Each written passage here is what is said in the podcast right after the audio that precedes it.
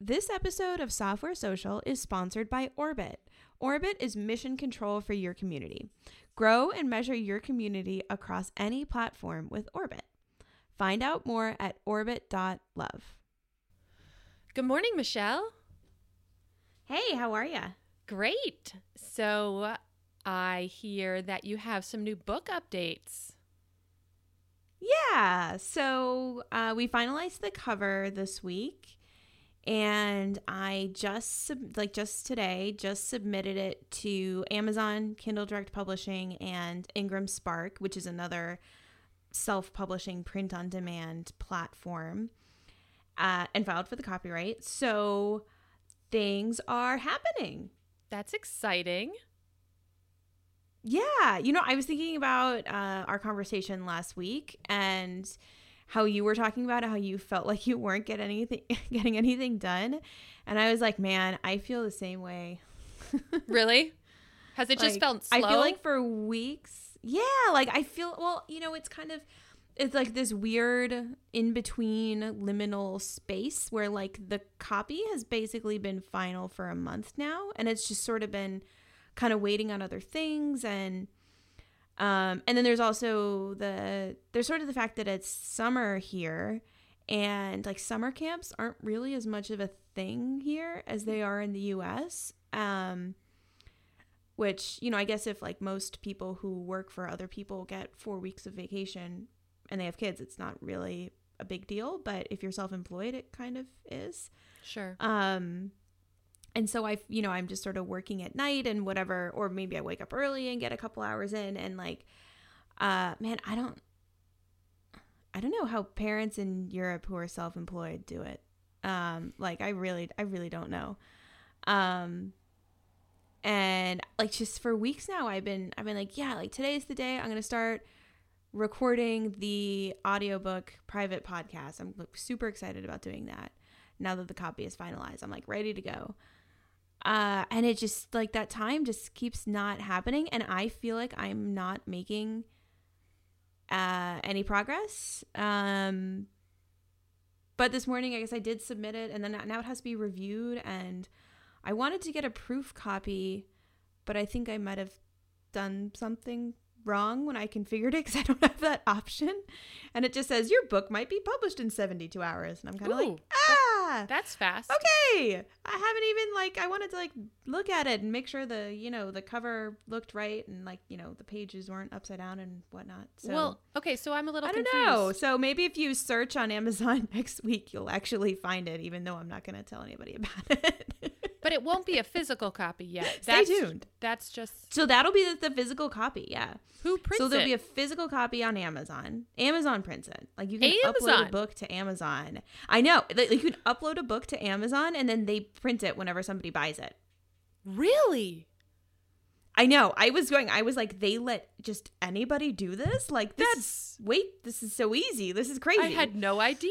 so Um, so you submit to them your cover art and your book, and then when someone Yeah. buys it, they print it on demand. There's some other stuff that happens, but basically, yes. That's Yes. cool. So I don't have to like go out and you know buy, like basically pay for a printer to print 500 copies or whatever, and then mail them out myself, which I think is what you had to do before things like kind of it, the KDP or Kindle on demand or Kindle on it was what they call it. Um, or you know, sort of like do you remember like Cafe Press in the 90s like Yes. where like people could make t-shirts and then Yes. they printed it whenever you bought one. It's Yes. basically like that for books. Very Um, cool. And then there's also In- Ingram Spark, which is also print on demand, but I guess there's a lot of countries that Amazon doesn't serve. And also, I guess bookstores are more willing to work with Ingram Spark than they are with Amazon because they can return books to Ingram Spark. Because I guess Ingram Spark distributes a lot of non self published books too. I'm learning all about this. Um, so so yeah, so I uploaded it to them and then they have to review it and like I guess make sure it looks good um before it'll actually I don't I don't know. I don't know what's going to happen next, so we're we're just we're all going to find out together. That's I think so I may have accidentally published the ebook to like, you know, the Barnes and Noble and whatnot like ebook platforms? I don't know. We will find out. I like it. That's exciting. So you're telling me in a matter of maybe 5 days, maybe less, people will be be able to purchase a physical copy of your book. You think? Uh, I don't know. Theoretically, probably maybe. We're going to find out. I've Check never back. done this before, so I originally I was like trying to give people estimates, and I was like, "Yeah, the book's gonna be available like end of June," and then I just realized I have no idea what I'm doing. Well, I knew that all along, but I realized that I have no idea what I'm doing, and therefore I should not try to predict what is going to happen next because that is just an exercise in folly to try to predict a process that I have no past experience with. Sure. So does that mean So from it will come out when it comes out. does that mean from your perspective that it's finished? Like you're done. Uh, I mean, you know, Yeah. so like, like yesterday, Mathias looks at me and he goes, "You know, this is just the beginning, right?" What does that mean? this like twinkle in his eye. it's starting. um, you know, because because I mean, after the book is like officially out, then there's there's the the audiobook to record, right? Like I'm I'm super excited about doing that as a podcast and Yeah. recording it myself. Um, you know, because then I can really make sure that the the tone of voice is coming through and everything. Um, and and I just you know I, I yeah, just I'm Can I just say I'm super disappointed when authors don't read their own books. Yeah, Yeah, like that makes me sad. Like there's a prominent bootstrapping book which was great, but it was not read by the author and I was sad. I don't know why. Like Hmm. I understand why people don't want to read their own books. Maybe they don't like to talk that much. Maybe they have an accent and they're Yeah, I uncomfortable mean- with it. I don't know.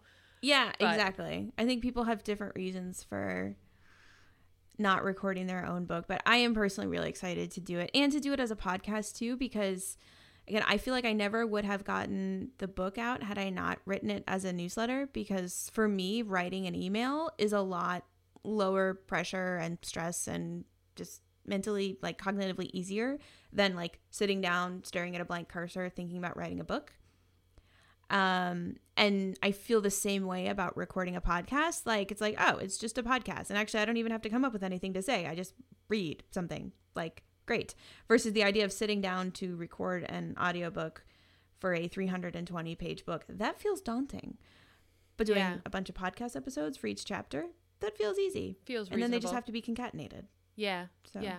yeah. So, how has this been for you? You've been working on this 4 to 6 months? Since end of february middle february middle end of february is when i started the newsletter Okay, so 4 months. So, how do you feel wow, to be it? Yeah, right? You just knocked out a book in 4 months. Five Can I just say how ridiculous that is by the way? like that's not normal. I feel like it was all in my head already. I Like I, know. didn't really do any original it's, research or anything. It's just funny because I feel like the arc of our podcast, like your story and the arc of our podcast is we're chatting, we're chatting. I'm like, you should write a book. You're like, nah. I'm like, you should write a book. You're like, yeah. And then you wrote it and it's done like four months later. It's like, wait, what? What just happened? when I commit to doing something, I do it. And usually very quickly. So, But it might take me a while to actually get around to doing it. how has this been? Are you excited to have some time back? Do you feel like, I mean, has it been quite stressful these past four to five months trying to work your full time job and write this book? Has that been overwhelming? no, it's been fun. Because you love it. Um, You love the it's been really material. fun. Like it's a little it's a little side project and Yeah. I need little side projects. Um it's you know, it's uh I mean, I guess this podcast started out as a side project and then this podcast kind of spawned the book. So like, you know, just side projects beget side projects. Um but no, I mean it's been good. It's it's been a really good outlet for me. Like most of that newsletter writing time was actually at night. Like, you know, after um, put our daughter to bed and just kind of sitting in bed with my laptop and just sort of enjoying writing things out and as I said, sort of mentally cleaning out my closet and just hauling out all of these things that mentally felt like old pieces of furniture from my head that were collecting dust or you know, were um were things I was referencing often but didn't really have a good place to send people to. So it was it was a relief in a way to write it. And then I had so much fun interviewing people who read the early drafts. Um, I think a really pivotal moment was when I got it into a draft and then I put it on Help This Book, which is uh, Rob Fitzpatrick, the author of the Mom Test, his new platform um, for, for launching books. And he also wrote a book that sort of goes with the, the platform called Write Helpful Books that is, I think it's coming out now. Um, but I was given a link to that on his Help This Book uh, page. And that helped, that was hugely helpful for me um, and then and then but actually getting the draft in front of people and then and then talking to them about how they're using it and and what kinds of books they find useful and like you know it was just uh it was it was so fun. Like i love talking to people about talking to people. Um and and that was really fun. And then it was a little frustrating i think towards the end. Like i felt like i did a re like a major whole book rewrite of the book every week in may and june. Like just Eh, like that was probably when I did the most work. Like I was probably like 75 25 book versus Geocodio, which was not super great. Um, but that was kind of what what I needed at the time. But yeah, and I think I guess from like now going forward it's going to be lower lift things like promoting it and yeah, recording podcast. the podcast Yeah. for the audiobook and whatnot. Well, that's super exciting. Congratulations. It's not out yet, so I'm not gonna like But count you- my I mean, you you, know, sent it out. before they hatch. I think your chickens have hatched. yeah whatever. It's, it's for it's getting reviewed it's it's things are happening things Yeah. are moving you know so Very exciting. so yeah i think you're a lot more excited than i I'm just really impressed. And to your point, you had this stuff in your head already. So it wasn't like you had to spawn content for the book. You had all the content, but you churned out a book fast. Like you, when you started doing those newsletters, I mean, you were sending a lot of newsletters. It's like, this is a lot of information. when i get really into something i like yeah, i go all in to the point where it can be a bit of a fire hose you know like so Yeah. uh marie marie poulin and i were talking about this a couple of weeks ago Yeah. where like we sink our teeth into something and then we just don't give up until we're done even if we wanted to um i definitely i i definitely feel like this has been an exercise uh, uh in that Yeah. Well, I think it's really cool. I I think you should be really proud of yourself for all the work, work you've put in, especially during the summer. That's hard, and you're working, you know, your normal job, and you wrote a book. Super cool. you're so supportive colleen That's what I'm here for. i need you in my voice you know it, that voice in my head being like you should be proud of this you've come a long way You should. when I'm like sort of knee deep in like filing copyright applications and stuff like that and sort of not really able to see over the wall. Yeah. Yeah. Should I do a little uh numbers update while, while Yeah. we're- I don't think I've done one in a You while. You haven't done one in a Okay. while. Go ahead. So, as of right now, I have sold 93 copies for the pre-order, Nice. which by the way, people can pre-order the it's the you get the PDF, the um Notion and Google Drive script templates and access to the private forthcoming private podcast of the audiobook deployempathy.com. Um, so 93 people have pre-ordered it right now. I know a bunch of people have said they want the print copy and like I'm there with you. I don't really buy a lot of ebooks, especially for something I might want to reference later. Um, and I don't seem to be able to do a pre-order for the print book. So, oh well. But anyway, so 93 people have ordered. And so just looking at sort of the overall revenue for that, not including expenses or, you know, processing fees or whatever, um, that is $2,697. Nice. And I added it up with uh, expenses a couple days ago. And I believe that puts me around uh, sort of $1,200 in net revenue from that. So minus all the expenses. That's great Yeah. for a book you can't. That's not even available yet. I mean, I know it's available Yeah. pre-order, but that's pretty impressive considering it's not on Amazon yet. it's kind of i mean so i've like you know i've heard about building in public for a long time and of course you know i'm a big advocate of including your your customers in the in, in the process but i've never really like built from scratch in public um and like just kind of outlined every step of what i was doing you know the the highs and the lows Yeah. uh, and the massive amount of confusion in between. Um, and so it's been a really, really interesting, like, like I don't think I would have gotten to this point had I not started it as a newsletter and had that level of just motivation, you know, even from the, you know, the first five people who subscribed and would reply and say, Hey, this was great. Thank you for writing it. Like that kept me going. Um, in a way that that I, I just would not have like actually I think I started the book right around the time of when the when that container ship was stuck in the Suez. yes, Remember that? I remember uh, that. little that little part that nobody had on their 2021 bingo card. Um, and I was reading a book. I, or there's a book I picked up off my shelf that I had been meant to read for years. It finally did because of that, called The Box, which is a history of container shipping, which is a really interesting book, by the way. Um, you say so. hey, container shipping revolutionized the world. Um, and it's pretty new too, like since the 60s. Anyway, okay. Not what this podcast is about. So, but so I open that book, and like the beginning of the book is the uh, acknowledgments from the author.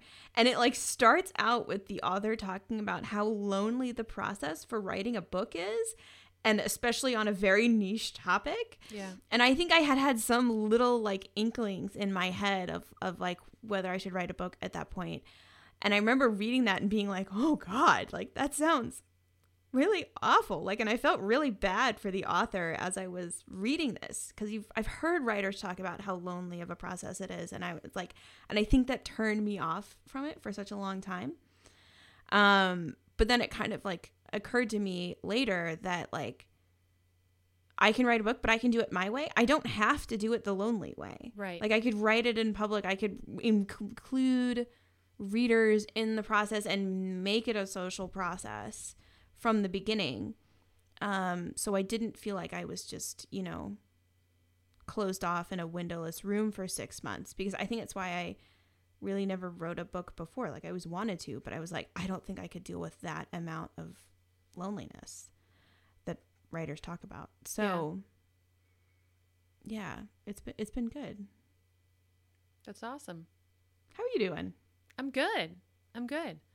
Yeah? Yeah. So, in the spirit of our podcast last week, I'm I took some notes and I think I'm going to break it up every week into like what I did this week, what I'm struggling with, and what I want to do next week to keep myself focused and to keep myself moving forward. Okay, my tangent is I listened to um, a podcast with Angela Duckworth. Do you know who she is? Mm, She's yeah. okay. So for those who don't know who she is, she's the MacArthur Genius Grant winner. She like ter- coined the term grit. So I have this podcast I really like with her, um, and st- it's her and Stephen Dubner, and it's called No Stupid Questions. Anyway, this week they were Okay. talking about the the difference between urgency and importance, and they were hmm. talking about how basically the the summation was people don't do things that they don't consider urgent. So you can have these things on your to-do mm-hmm. list like go to the gym, which is important. We all know that's important, but without a sense of urgency like I have to be at the gym at 6 p.m. for my weightlifting class. Instead of instead of that, instead of being like I'll go whenever I want, there's no urgency to it, so people just don't go. Oh, that explains so much. It's so good. Like I'm going to send you this episode. It was so good. But yeah, so it was this concept. So I started thinking about it um, in terms of my business because I have all these things that I feel are really important, but I have no urgency behind them. Right? There's no timeline for me. I can just sit here and this thing makes me Mm, money. And you're the one setting the deadlines. Right. And they're fake. De- I mean, and I'm not really even setting them. I'm like, oh, if I get to it, if it's convenient for me today. So I just really liked this whole concept of, of something being urgent versus important and how we'll, we'll even do the less important things if we feel that they are urgent. And um, Mm. I say that because I'm now every week until I get to a place that I'm pretty happy with, I'm going to share with you kind of my goals. And so to make them feel a little more urgent, so I feel like I actually will do them. So I like that. yeah, Let's try it. it was really good. So, one of the things I'm really excited about is this week I finally got my app on Rails 6.1. That's important to me because I was patching in all of the CDN stuff for images because Rails 6.0 didn't include that. So, basically, what happened is I had my app on 6.0. All the p- stuff was pushed onto Rails Master to handle CDNs. And so I cherry picked it off of Rails Master onto my stuff, but I incorporated it as a patch to my app, which doesn't make me very happy because it just feels brittle. So I got up to Rails 6.1, so that's like a huge deal. And all of the things I have been telling you I wanted to do, I wanted to do this first. Like I feel like this Mhm. is now going to set the stage for me to actually move forward to do other useful things. So I feel good about that. It sounds like it's going to help your development velocity. It will. And I feel like some of these development blockers are really frustrating for me. Like there's a really simple one, which won't take that long to do uh, API access, but I didn't want to. I could have added new features and then gone back and got it on 6.1, but it's smarter, in my opinion, since I have the time to get it on 6.1 before, you know, adding all the API stuff. So I feel like now that that's done, development stuff will go faster. So I'm pumped about that. And that was Mhm. something that's like really kind of Mhm. boring to do. I don't know if boring is the right word, but it, you know, like upgrading is always kind of like, eh. It's not shiny, right? It's like developer shiny. happiness and infrastructure stuff. And I feel like security kind of falls in this category too of like stuff that's like really important, but it's not shiny. There's no, you know, revenue number like floating over your head if you do it. right. It's more of a like it's more of like a cost thing. It's like lost time, you know, lost um energy, like it could be lost revenue if it's security issues. Like I think when we went full time actually, like the first thing we prioritized was like what can we do for infrastructure and developer happiness stuff so that when we are working on stuff, it's more enjoyable to work on, more resilient, uh, less brittle. As you said. Exactly. That's exactly how I feel about it. So I so it's transparent to my customers, but it feels really good to me for exactly those reasons. Mhm. My development time now going Mhm. forward will go faster. I won't have to worry about writing something I'm later going to have to rip out when I upgrade. It's good. So I was pumped about Mhm. that. Something I'm struggling with this week. this is kind of funny. So you remember like a month ago I told you I hired my sister to help me do marketing? That's just been kind of an interesting challenge for us because neither of us know what to do. And so I I'm like trying to do my development stuff. She's asking me questions. I'm like, I don't know. So we're both kind of spinning around um not quite sure what to do. Mm. So what we did is we ended up having a call with one of our mutual friends um, who has his own podcast. His name is Josh Ho, and his podcast is Searching for SaaS. And he helped us lay out a SEO content Google search Google Search Console strategy. Oh. Yeah. So we are kind of excited to go down that path. What I originally had asked her to do was more traditional sales safari, and it wasn't working. Hmm. Remember how Sean came on the podcast and he told us he spent 80 hours like doing sales safari?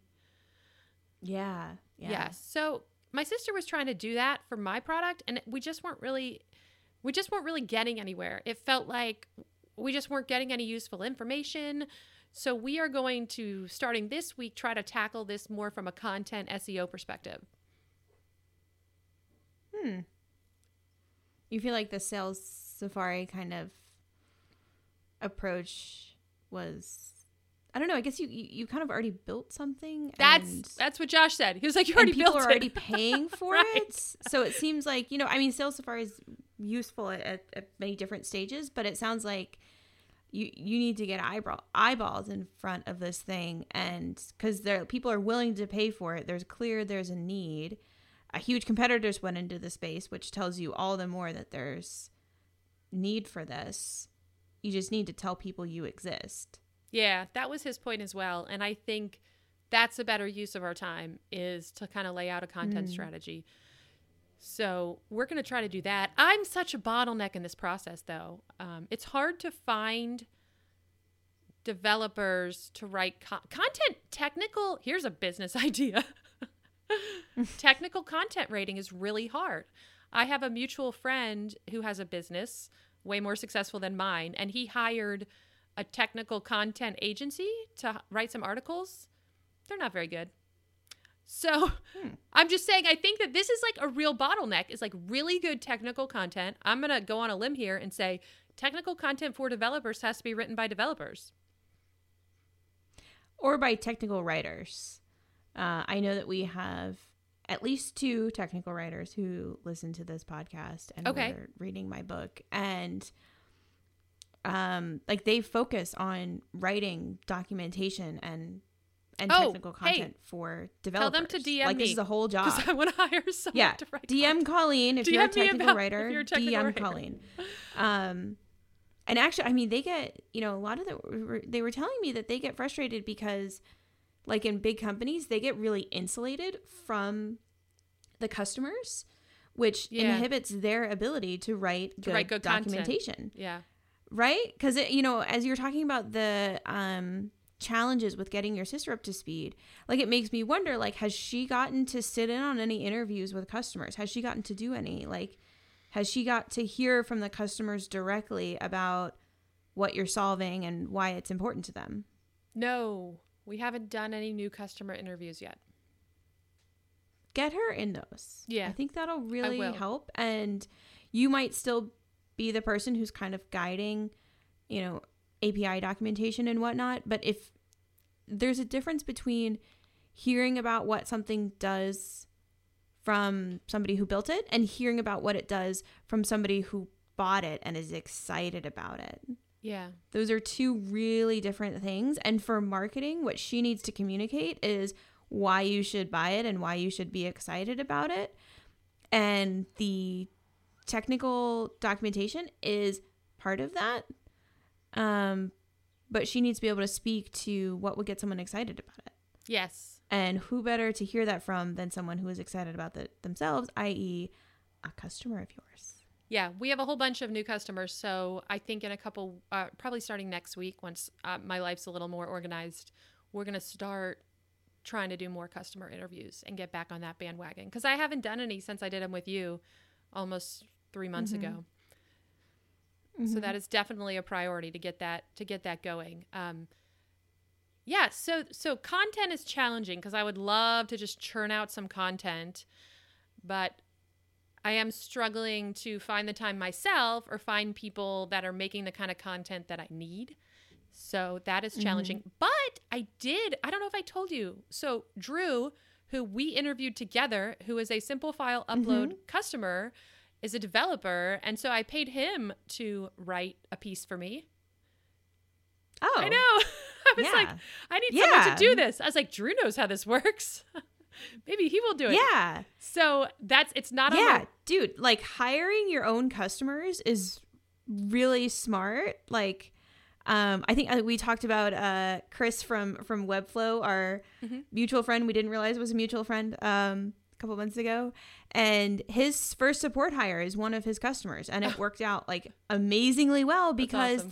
the, like the person already understands the product Yes. he knows how it works he knows where it might go wrong like um that's like that has been in the back of my mind of you know when we need to hire for for something even just you know for something on a contract like who in our customer base could do that for us Yeah. I thought like I was so pumped. So I threw, you know, he said he could do it. And I was like, "Yes." I mean, that's the best. That's the best of both worlds. Someone who knows what they're doing is a writer and is technical. It was it was great. So, I haven't actually published it yet because see all these other things I've been trying to do with my life. But it's um it's a guide on how to use simple file upload with React, and that has been on my to-do list for 4 months. So let me tell you how great it Wow. felt to give it to someone who could do it better than me. It felt great. and he just got it done in like three to four days. I was like, oh, you're the you're amazing. So that was really yeah. It it felt really good because you know all those things you're supposed to do. They they kind of like weigh on you and your subconscious, like the things you haven't done, and that has literally been on my list for four months. Only I have to kind of learn React before I can write about how to use it in React. like I kind of sort of know React, but this this partnership I feel worked out really well. So um, that really inspired me. It went so well with Drew, it inspired me to hire more people to write for me. But I'm definitely having a bottleneck, like finding the right kind of people, especially for the Rails stuff, because I feel like I can do that better than most people. So it's a trade off. Well, so I, so first, I wonder if you could create some sort of pipeline where you know you create one piece of content and it can be recycled in many different ways. And I wonder if even just that one piece of content from Drew, like if your sister can take that and with some understanding of what the customers are trying to solve and where they're coming from and what the product does and recycle that into many other pieces of content What does that mean? Recycle. that can be used in other places to further improve your SEO. I, I literally don't know what you mean.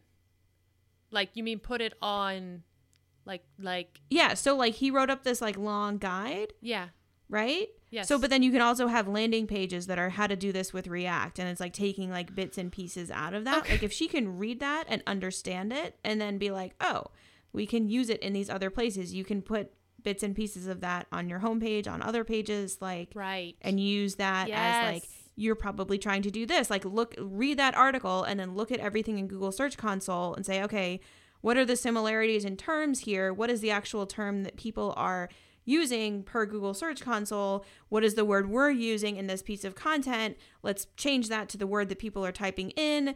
Are there five variations of it? Let's make sure in this article we have headlines that use each one of those five different variations. Like use that on other parts of our site, like so on and so forth. This is the stuff we don't understand. Like I hear the words coming out of your mouth. Oh, okay. But I'm a little confused.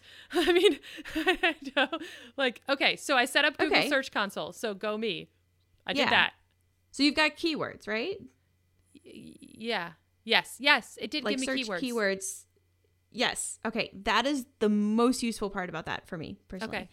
Um, like before, until we started using Ahrefs, that was what I used all the time. Okay. And so that tells you all of the different keywords that are leading people to your site. Okay. It's very it's very basic, but it's like it's it's enough. And I think you can sort it by volume and, you know, the number of clicks and stuff that you're getting. Right. um and then basically taking that and so so in that like in that long article that drew wrote so i would suggest you know publishing that as a web page not as a pdf or anything Mhm. and then um search engines pick up on the headlines. So if someone is typing in you know how to do image upload or file upload with react for example um then your headlines need to be like step one like determine which files you want people to be able to upload with React, like with your React app. Like step two, like do this thing with your React app if you want to be able to have them, you know, import files or like what, like use different variations of that. Okay. But like use it in the headlines. So like we have a million of these things on our website.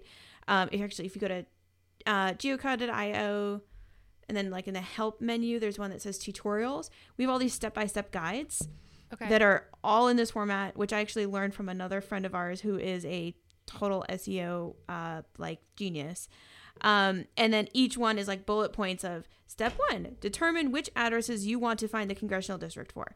Step two, take the list of addresses that you want the congressional district for and upload them to Geocodio. Step three, you know, like, and it's just using those same words over and over and over again. It's kind of like, you know, in the 90s when you saw like a huge block of like tiny font text at the bottom of a website yes. That is basically how this is done now but use different versions um, of that of that text too because people might be typing in different things. Like we for example we'll see that people type in um, lat lawn to congressional district which is something i would not type in personally. Like i think of address to congressional district. So Right. we make sure that it says address to congressional district. It also says lat lawn to congressional district gps coordinates to congressional district like all of those many permutations of it and then having as many things in headlines as possible so that that is what the you know search engine picks up on Okay. Okay, cool. Yeah, we can work in that direction. And you're right, I didn't think about that. We already have this piece of content. So yeah should- and then just use it in many other places Okay, great. Awesome. Cool. That's exciting. Yeah. Gives us something to to focus on a little bit. I mean, I think that's what's been challenging for us is we're just "Eh, what do you do next? I have no idea. so I mean, I told her I was like, we're both learning here, right? This is part of the fun. This is why we're doing it. Like this is part of the fun of the, the process, but it's definitely can be a little intimidating or confusing. And to what you said about important versus urgent, I feel like important projects that are nebulous get shoved to the Oh. bottom. Oh yeah. Oh yeah, for sure. Like mm, totally. So Yeah. we that's great. We'll work on that. And then what I really want to do this week is get a test sandbox environment set up on my website. You and I actually talked about this ages ago. And then when I talked to Derrick Reimer a couple weeks ago, he said it again. And I was like, I should really do this. But all this Rails 6.1 stuff was the reason I hadn't done it yet. So I'm hoping I'll be able to get something like that up in a week. And basically, that would be kind so of test sandbox. yeah. So, you know, if you go on to Uploadcare or Cloudinary's website, there's a big button that says try it now, and you can literally just try it. Mhm. Like, that's, you can see exactly what Mhm. it does before you sign up for an account and all of that stuff. So, that is something I want to get Oh, okay, set okay. up. Yeah. And I think that would be great because that's going to give me higher quality leads. And I think it'll Mhm. encourage more people to use the service because I think my service offers some things that these other these other services don't offer. Show them what it does. yeah, exactly. I mean, that's I try. I have the video which shows them what it does, but people like to, t- especially developers. Like at least I do. I like to put my hands on things. Like you make it look easy. Is it actually that easy? So I, I feel like I think that's a pretty common feeling. Yeah. Don't tell me that it's easy. Let me Let me experience how easy it is. Exactly. Like I want to actually do it. So that's my goal for this Yeah. week. Um, that's a little ambitious because there's a lot of moving parts in that. But once I get that set up, I think that's going to be great for marketing and potential customers and stuff. So, yeah. What are some of those moving parts? Because maybe if there's five steps involved, if you get three out of five by next week, that's still pretty good. Yeah. So the thing I have to do to do this, my plan at least, first of all, if I have an open file uploader open to the world, I have to be really careful with security. And so Mhm.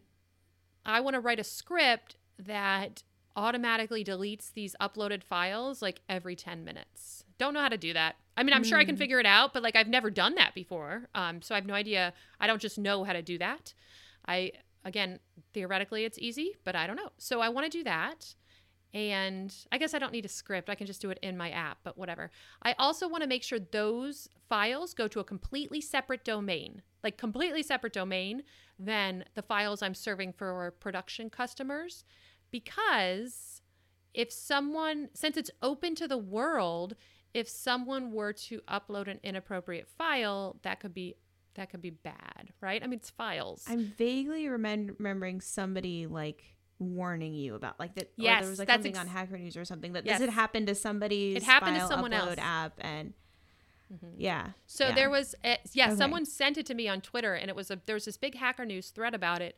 Someone else who has a similar product didn't separate his domains, so he had everyone on the same domain, and so his whole site got blacklisted. Like he didn't even separate. I'm not saying he did. He didn't know, but I, he didn't even separate his app from his serving domain. Like mine are already separate, so that's already good. But he Mhm. had literally everything on the same domain. So when his site got blacklisted by Google, like everything went down. Oof. Yeah, and he said it. You know, the interesting thing, I read the Hacker News thread, and they they didn't have problems for years. I mean, they had their file uploader open to the world for like I think it was like three years, and they didn't have any issues. And then one day, bam, everything everything was shut down. So I've already taken many security steps. I have um, a wireless firewall. I have separate domains for my app and my serving domain. But if I'm going to open this to the world, I want a third domain for test files. So that's Mhm. I already have the and I domain. think automatically deleting the files yeah, is smart too. I don't know if this other person did that, but he that didn't. disincentivizes people from using it for malicious Yeah. files. I mean, one of the good things is he wrote a really detailed what I learned. So Oh, I could just take all of that. He's like, and that was one of the things is he was deleting the files. I think every 36 hours, and he's like, that's not enough. Like you need to be deleting the files like every 20 minutes. I was like, okay. This is great. He's got like a step by step. it's a step by step. So what not to do. So I want to make sure I hit all of those wickets before I open this up on my website. Absolutely. Yeah, but that would be a huge. I'm really excited about that because I really think once I get that, I really think I can I can push a little more, and I really think that's going to help with my marketing. Mm-hmm. Mm-hmm. Yeah, so that's my goal for next week. All right. So next week we will check in on whether the sandbox is live on your site and maybe possibly my book will be ready. Who knows? Stay tuned.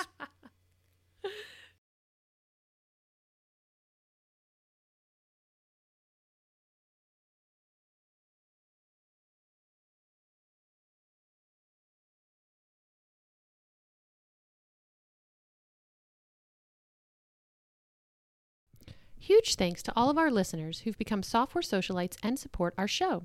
Chris from Chipper CI, the daringly handsome Kevin Griffin, and Mike from Gently Used Domains, who has a nice personality, Dave from Recut, Max of Online or Not, Stefan from Talk to Stefan, Brendan Andrade of Brightbits, Team Tuple, Alex Hillman from the Tiny MBA, Rami from Hovercode and Rocket Gems, Jane and Benedict from Userlist, Kendall Morgan, Ruben Gomez of Signwell, Corey Haines of Swipewell, Mike Wade of Crowd Sentry, Nate Ritter of Room Steals, Anna Mast of Subscribe Sense, Jeff Roberts from Outseta, Justin Jackson, Megamaker, Jack Ellis and Paul Jarvis from Fathom Analytics, Matthew from Appointment Reminder, Andrew Culver at Bullet Train, John Coster, Alex of Corso Systems, Richard from Stunning, Josh, the annoyingly pragmatic founder, Ben from Consent Kit, John from Credo and Editor Ninja, Cam Sloan, Michael Koper of Nusii Proposals, Chris from URL Box, Callie of Toslet, Greg Park from Trait Lab,